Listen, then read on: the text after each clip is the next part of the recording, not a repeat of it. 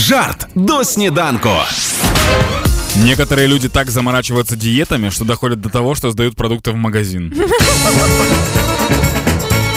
Сьогодні на вулиці до 36 тепла і перше правило спеки ніякого інтиму. Есть еще такая ж- рулетка в жару. э, Никогда не знаешь, какой приедет автобус, с работающим кондером или нет. Кікранку.